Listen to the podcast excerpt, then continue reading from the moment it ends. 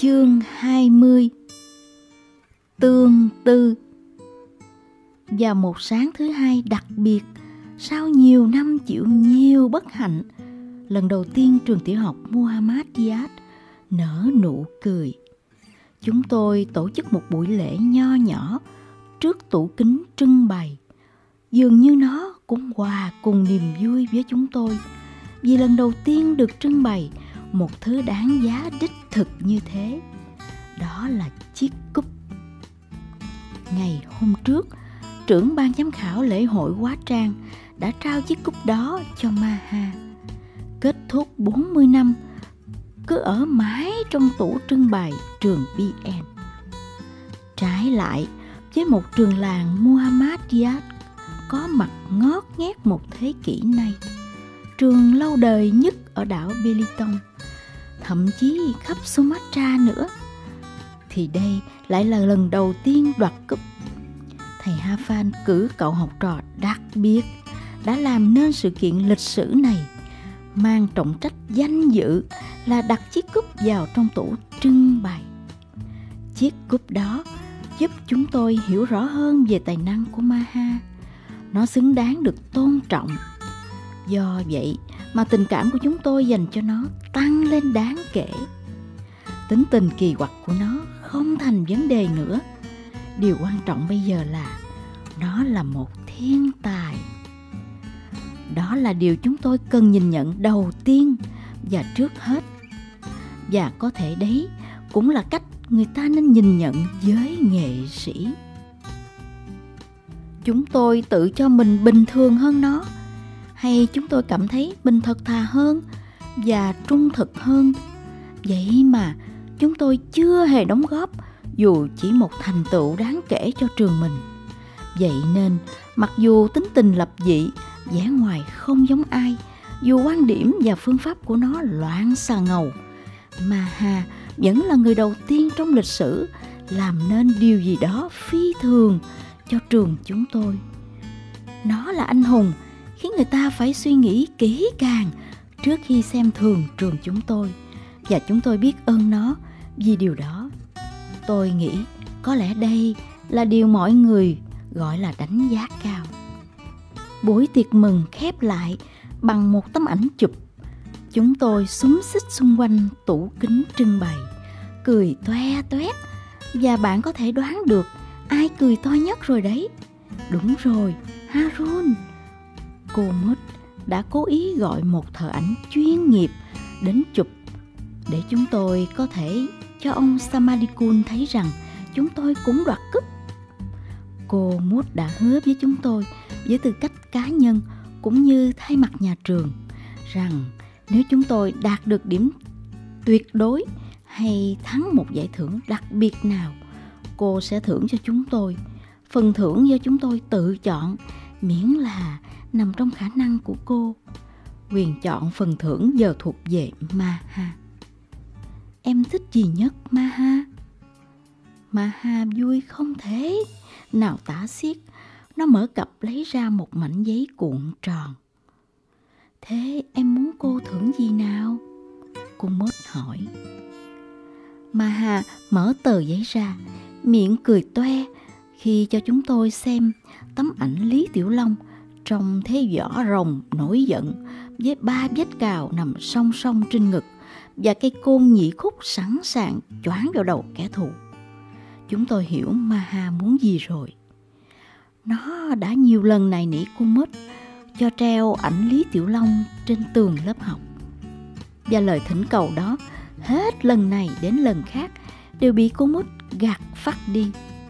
Giờ cơ hội ngàn vàng đã đến giờ nó có quyền đòi cô phải thực hiện. Cô mốt sững người. Em không thích thứ gì khác sao maha maha lắc đầu. Em chắc không? Chắc là không có lời thỉnh cầu nào khác chứ. Cô mốt nói, giọng hơi thất vọng. Maha lại lắc đầu. Ví dụ như được miễn tưới hoa trong một tháng chẳng hạn mà Hà vẫn lắc đầu. Hay không phải đi mua phấn? Maha lại lắc đầu lần nữa và cười cười với tôi. Tôi cũng cười lại với nó đồng lõa. Cố khiến cô mút miễn nhiệm vụ mua phấn cho những đứa khác. Chuyển nhiệm vụ ấy sang cho tôi. Tôi tình nguyện. Tôi sung phong làm nhiệm vụ ấy với cả hai tay, hai chân luôn. Cô mút tính đi tính lại xem lời thỉnh cầu của maha có được liệt vào danh sách những điều nằm trong khả năng của cô không? Cô cũng ý thức được lời hứa của một cô giáo dành cho học trò quan trọng như thế nào. Cô không thể xem nhẹ một việc như thế này được. Một bên giữ lời hứa và đánh giá, bên kia là tán thưởng sự lập dị. Cô mút đang lâm vào tình huống tế nhị đòi hỏi phải cư xử sao cho khéo léo. Khó khăn thật. Định mệnh có tính xoay dần thưa cô. Cô phải tin rằng một ngày nào đó tấm áp phích lý tiểu long sẽ có ích. Và như thế, bình tĩnh, triết lý và ngây thơ Maha thuyết phục cô mốt. Cô mốt sởn rờ thật lòng cô muốn gạt bỏ lời thỉnh cầu của Maha không muốn treo tấm áp phích một võ sĩ đang trong tư thế dữ dằn lên tường lớp học. Cô cố điều đình với Maha hai cô trò thì thào với nhau. Ngày hôm sau, khuôn mặt của lý tiêu long xuất hiện trên tường lớp học, ngay bên trên tấm bảng. Nhưng trong anh khác rồi. Anh không trong một thế võ ghê gớm. Anh cười trong bộ trang phục trung quốc truyền thống. Nụ cười của anh thanh thản giống như nụ cười của nam ca sĩ Roma Irama trên tấm áp phích cơn mơ tiền treo ngay bên cạnh thật lạ lung, võ sư cung phu và ca sĩ lừng nhanh dòng nhạc Dandrut giờ ngự cá trong phòng học của chúng tôi. Sau khi nhìn thật kỹ, tôi nhận thấy có một điểm giống nhau giữa họ. Cả hai đều có đôi mắt u buồn và đầy quyết tâm chống lại tất cả những điều xấu xa trên trái đất này. Rất ấn tượng. Những điều tốt có khuynh hướng sản sinh ra nhiều điều tốt hơn, như một ngạn ngữ của người Mã Lai. Và đúng như vậy, sự có mặt của chiếc cúp đó khiến chúng tôi lên tinh thần rất nhiều một điều tốt khác nữa là chúng tôi có nhận được một món tiền nhỏ kèm theo giải thưởng lễ hội hóa trang đó giúp chúng tôi đáp ứng yêu cầu của ông Samadikun về việc mua tấm bảng mới và tủ sơ cứu y tế. Cô Mút cho vào tủ sơ cứu y tế những viên thuốc APC và thuốc chiết xuất từ sâu. Số tiền còn lại được dùng đặt mua một tấm ảnh tổng thống, phó tổng thống và quốc quy Garuda Bankasila từ cửa hiệu Ánh sáng vĩnh cửu, cửa hàng chuyên bán thiết bị cho những trường kiểu mẫu ở Tăng Sông, Băng Tràn. Khoảng thời gian sau khi chúng tôi nhận cúp, thật vui biết bao. Chúng tôi thường ngồi ngắm nó mãi mê hàng giờ có thể nói về nó bất kỳ lúc nào và ở bất kỳ nơi đâu chúng tôi cười hạnh phúc xung quanh nó nhưng ngay trong giai đoạn phởn phơ đó, tôi vẫn thường cảm thấy lòng mình trống rỗng. Những ngày đó, tôi cảm thấy cô đơn giữa đám bạn đang quan hỉ nô đùa. Tôi thường tách ra khỏi chúng, ngồi một mình dưới tán cây philisium, không muốn trò chuyện cùng ai và cũng không muốn đứa nào ngồi cạnh. Ý nghĩ của tôi vẫn dơ thoát khỏi tán cây philisium bay bổng vào hòa quyện vào những đám mây như thế, chúng lạc mất đường. Tôi thậm chí không hiểu nổi bản thân mình. Luôn mơ mơ màng màng như thế. Không buồn ăn không ngủ được. Tôi vướng vào một thứ cảm giác lạ lùng chưa từng có.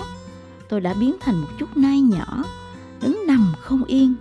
Tôi biết mọi điều tôi nghĩ sẽ lộn tùng phèo lên hết cả. Bởi một từ mới cái từ khiến cuộc sống của tôi chao đảo. Tương tư. Ngày nào tôi cũng bị nổi tương tư về cô gái nhỏ. Với những móng tay xinh đẹp đó tấn công, tôi cảm thấy lúc nào cũng như nghẹt thở. Tôi mong mỏi được trông thấy khuôn mặt cô. Những móng tay mượt mà của cô, nụ cười của cô khi cô nhìn tôi tôi thậm chí còn mong được trông thấy đôi dép mọc. Mái tóc buông lơi trước trán. Cách cô nói âm r và cách cô sắn tay áo thật tỉ mỉ. Tôi sớm hiểu rằng tôi không thuộc kiểu người chịu nổi tương tư dày dò vậy nên tôi nghĩ thật lung, tìm cách làm vơi đi sự nặng trĩu trong lòng sau khi nghiền ngẫm nhiều phương sách khác nhau, cuối cùng tôi đi đến kết luận rằng chỉ có đi mua phấn thì nỗi tương tư của tôi mới nguôi đi được. Và chuyện này chỉ có cô mút mới có thể giúp tôi. Cô là niềm hy vọng duy nhất của tôi. Tôi hết lời van xin cô mút cho tôi đảm nhận nhiệm vụ mua phấn. Tôi thương lượng với lũ bạn để tụi nó nhường nhiệm vụ mua phấn cho tôi tôi thậm chí tiếp cận với lớp trưởng Cù cai và viện đến trưởng nhóm chiến binh cầu vòng Maha để nhờ giúp đỡ. Chỉ cần đút lót hai gói kẹo me là thằng cu cai sẵn sàng thay đổi bản phân công mua phấn đã được lên từ đầu năm. Nó cũng giống như hầu hết chính trị gia tại đất nước này, rất dễ mua. Bản phân công giờ chỉ còn lại đọc một cái tên. Tên tôi, Y Khan, từ tháng 1 cho đến tháng 12. Trong lớp chẳng đứa nào hé môi phản đối. Chúng cực kỳ sung sướng khi không phải đạp xe 30 cây số đến cái cửa hàng bốc mùi đó gặp ông chủ Amio đáng ghét để mua phấn. Do vậy, chẳng cần vất vả lắm, tôi vẫn xoay sở được để bản phân công chỉ còn lại mỗi tên tôi. Nhưng bạn tôi ơi, tôi lại nhìn nhận chuyện này theo cách khác. Trong mắt tôi nỗ lực để trở thành người duy nhất gánh trách nhiệm mua phấn là một cuộc chiến phải trả bằng máu và mồ hôi. Tôi phóng đại cho bất kỳ ai. Nghe tôi kể rằng tôi phải mất những ba tháng và một bao kẹo me để hối lộ cô cai, để nó giao đứt nhiệm vụ mua phấn cho tôi. Trong khi thật ra tôi chẳng mất nhiều đến thế. Bạn tôi ơi, tình yêu khiến tôi trở thành một đứa lãng mạn, vô phương cứu chữa. Nếu cần, tôi nguyện bán cả linh hồn để trở thành người mua phấn tất cả những bi kịch, tính thêm thắt này nọ khiến tôi thấy cô gái đó thậm chí trở nên đẹp rất nhiều. Tôi thật may mắn biết bao khi được gần cô mỗi bận đi mua phấn. Tất cả những kịch tính thêm thắt này khiến tôi thấy cô gái đó thậm chí trở nên đẹp hơn rất nhiều. Tôi thật may mắn biết bao khi được gần cô mỗi bận đi mua phấn cô mất trợn tròn mắt khi thấy tôi đột nhiên hăng hái với nhiệm vụ mua phấn chẳng phải em ghét nhiệm vụ này hơn bất kỳ bạn nào hay sao trời ạ à, Chẳng phải em luôn miệng bảo cái cửa hàng đó thật ghê tởm hay sao? Tôi đỏ bừng mặt, trớ trêu thay, tôi đã tìm thấy ý nghĩa của sự trớ trêu. Đó chẳng phải gì, Sina Harapan tỏa ra mùi hương thơm ngát gì cả. Chỉ đơn giản là vì công chúa sa mạc Kobi đang đợi tôi ở đó. Vậy nên sự trớ trêu không thuộc về bản chất nó nằm ở sự đền bù đó là bản chất thực của sự trớ trêu, không hơn không kém cô mất không muốn tranh cãi với tôi chắc chắn là bản năng cô có được. Sau ngần ấy năm làm nghề dạy học đang rung lên vì những hồi chuông trong đầu cô. Cảnh báo rằng đứa học trò của cô có sự thay đổi đột ngột trong lòng. Hẳn là vì nguyên nhân nào đó liên quan đến Sinta Monjet, tình yêu trẻ con hay tình yêu bồng bột.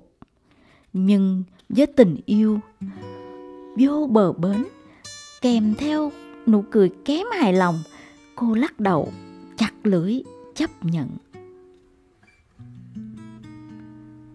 Miễn em không làm mất phấn nữa là được.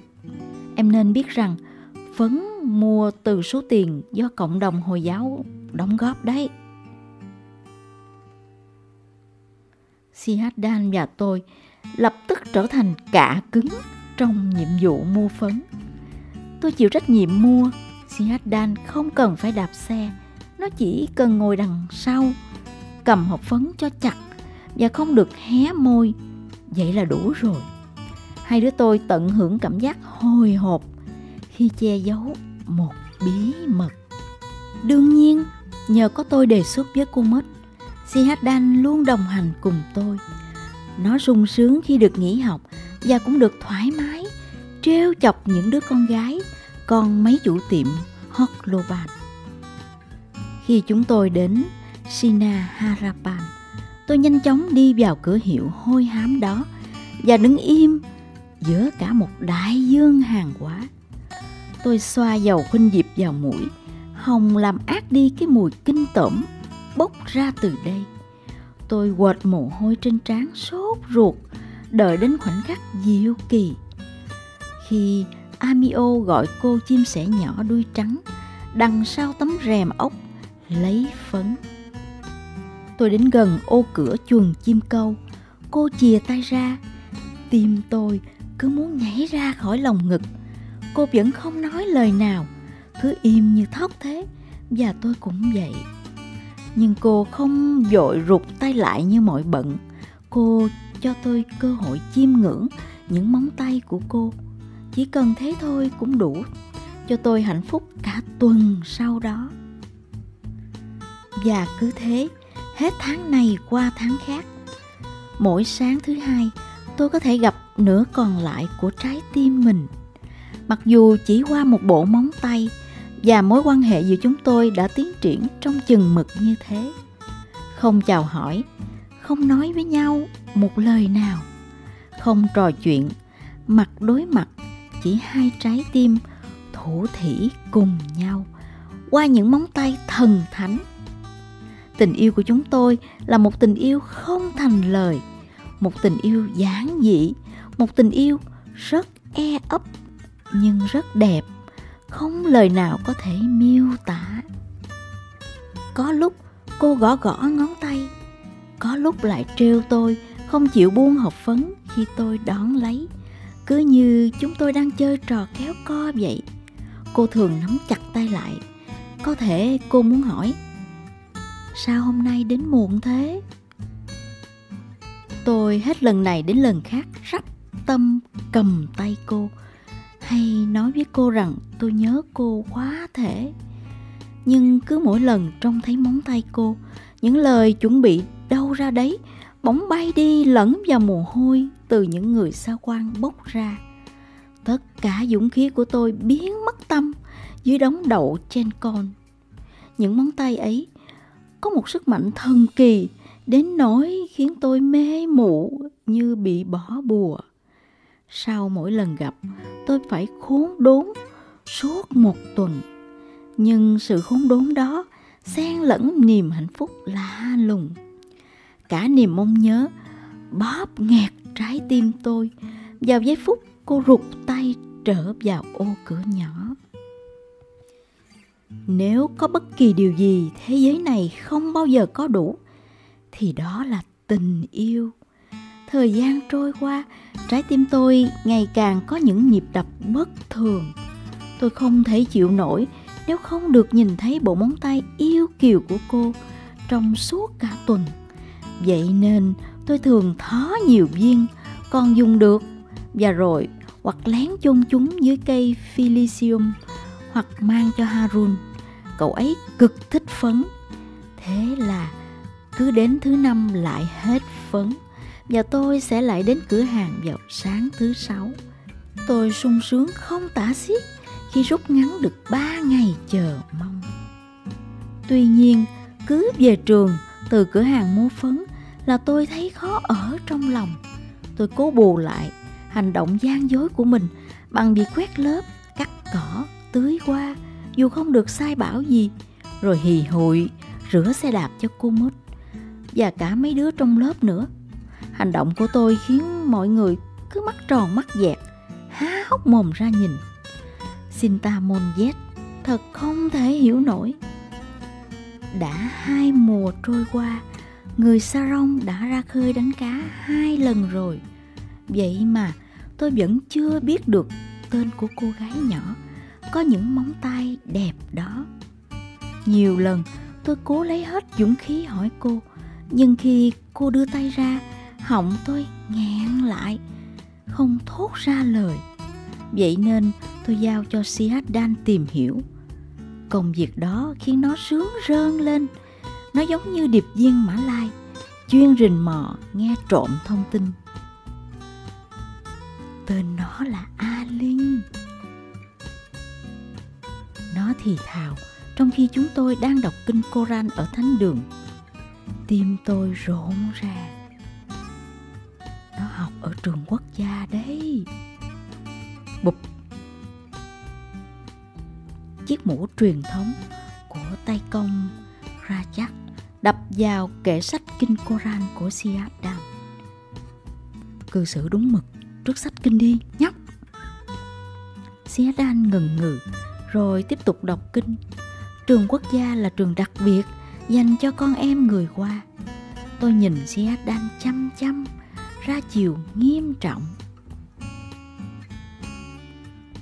A Linh là em họ của A Kiong.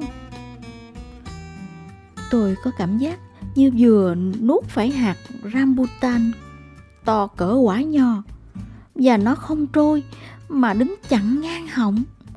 A Kiông, đứa đầu hình hộp đó. Thế quái nào mà thằng đó có cô em họ với những móng tay đẹp tuyệt trần ấy nhỉ? Hình ảnh A Kiông ngay lập tức hiện lên rõ mồn một trong đầu tôi. Mấy ngày qua, nó phải đứng suốt buổi học bởi có đến những năm cái nhọt mọc ngay mông khiến nó không thể ngồi được. Nhưng nó vẫn cứ đến lớp như thường. Tôi không thể tả nổi cảm giác của mình trước cái tin nóng hổi ấy. Chuyện A Linh là em họ của A Ki Ông khiến tôi vừa mừng vừa lo. Si Hát Đan và tôi thảo luận nghiêm túc nên đối phó thế nào với chuyện này? Rốt cuộc, chúng tôi đi đến kết luận rằng chúng tôi phải tiết lộ câu chuyện cho A Ki Ông biết. Nó là đứa duy nhất có thể chọc thủng chiếc rèm ốc bí ẩn nơi cửa hàng Sina Harapan ấy. Chúng tôi lôi thằng Akion đến vườn qua sau trường và cùng ngồi xuống chiếc ghế băng nhỏ gần khóm Belo Peron và râm bụt nở bừng. Một chốn hoàn hảo để nói chuyện tình yêu. Akion ông lắng nghe chăm chú câu chuyện của tôi, nhưng nó không phản ứng gì.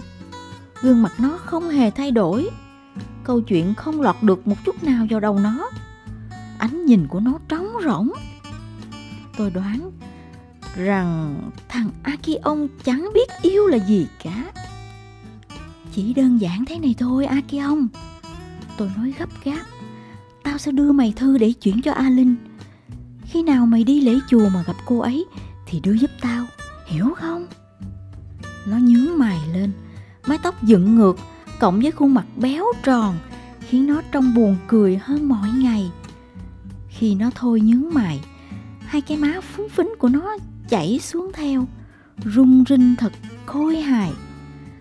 Đó là đứa có khuôn mặt kỳ cục nhưng nhìn lại thấy thích.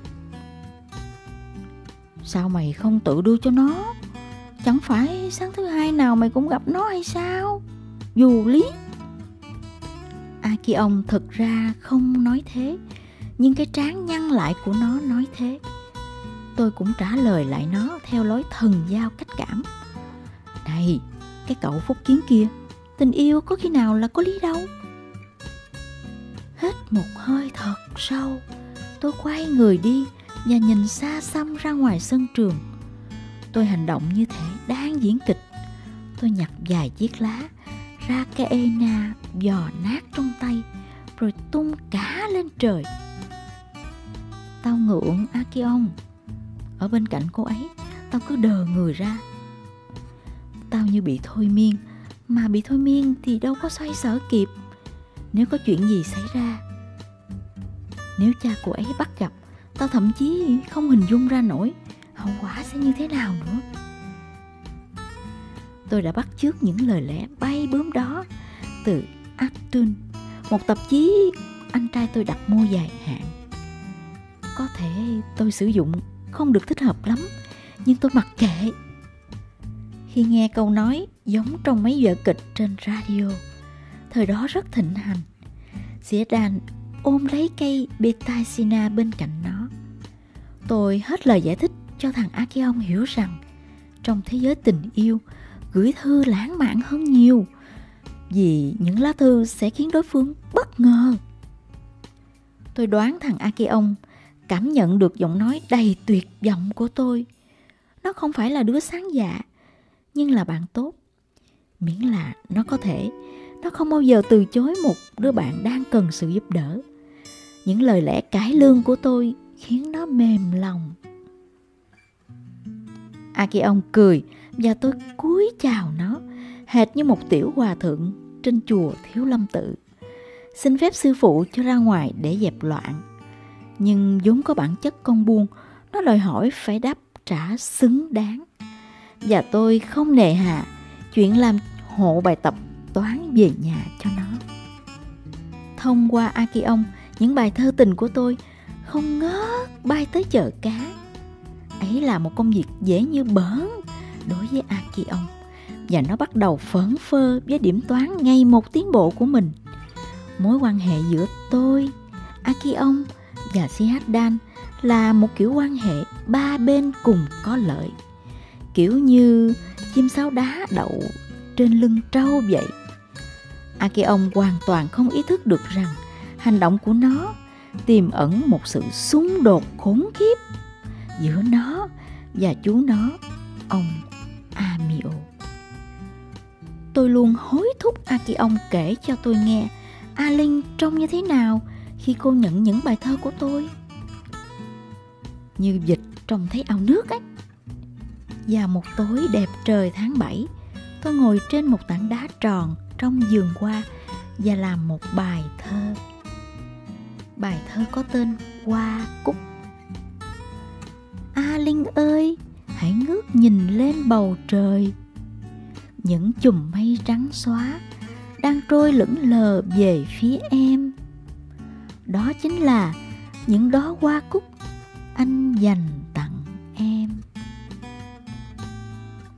Khi cho bài thơ vào bì thư, tôi mỉm cười. Tôi không tin nổi mình có thể viết được một bài thơ như thế. Có lẽ tình yêu có sức mạnh giúp cho nhiều điều được hé lộ. Ví dụ như những khả năng hay những cá tính tiềm ẩn, những thứ nằm bên trong chúng ta mà chúng ta không hề biết.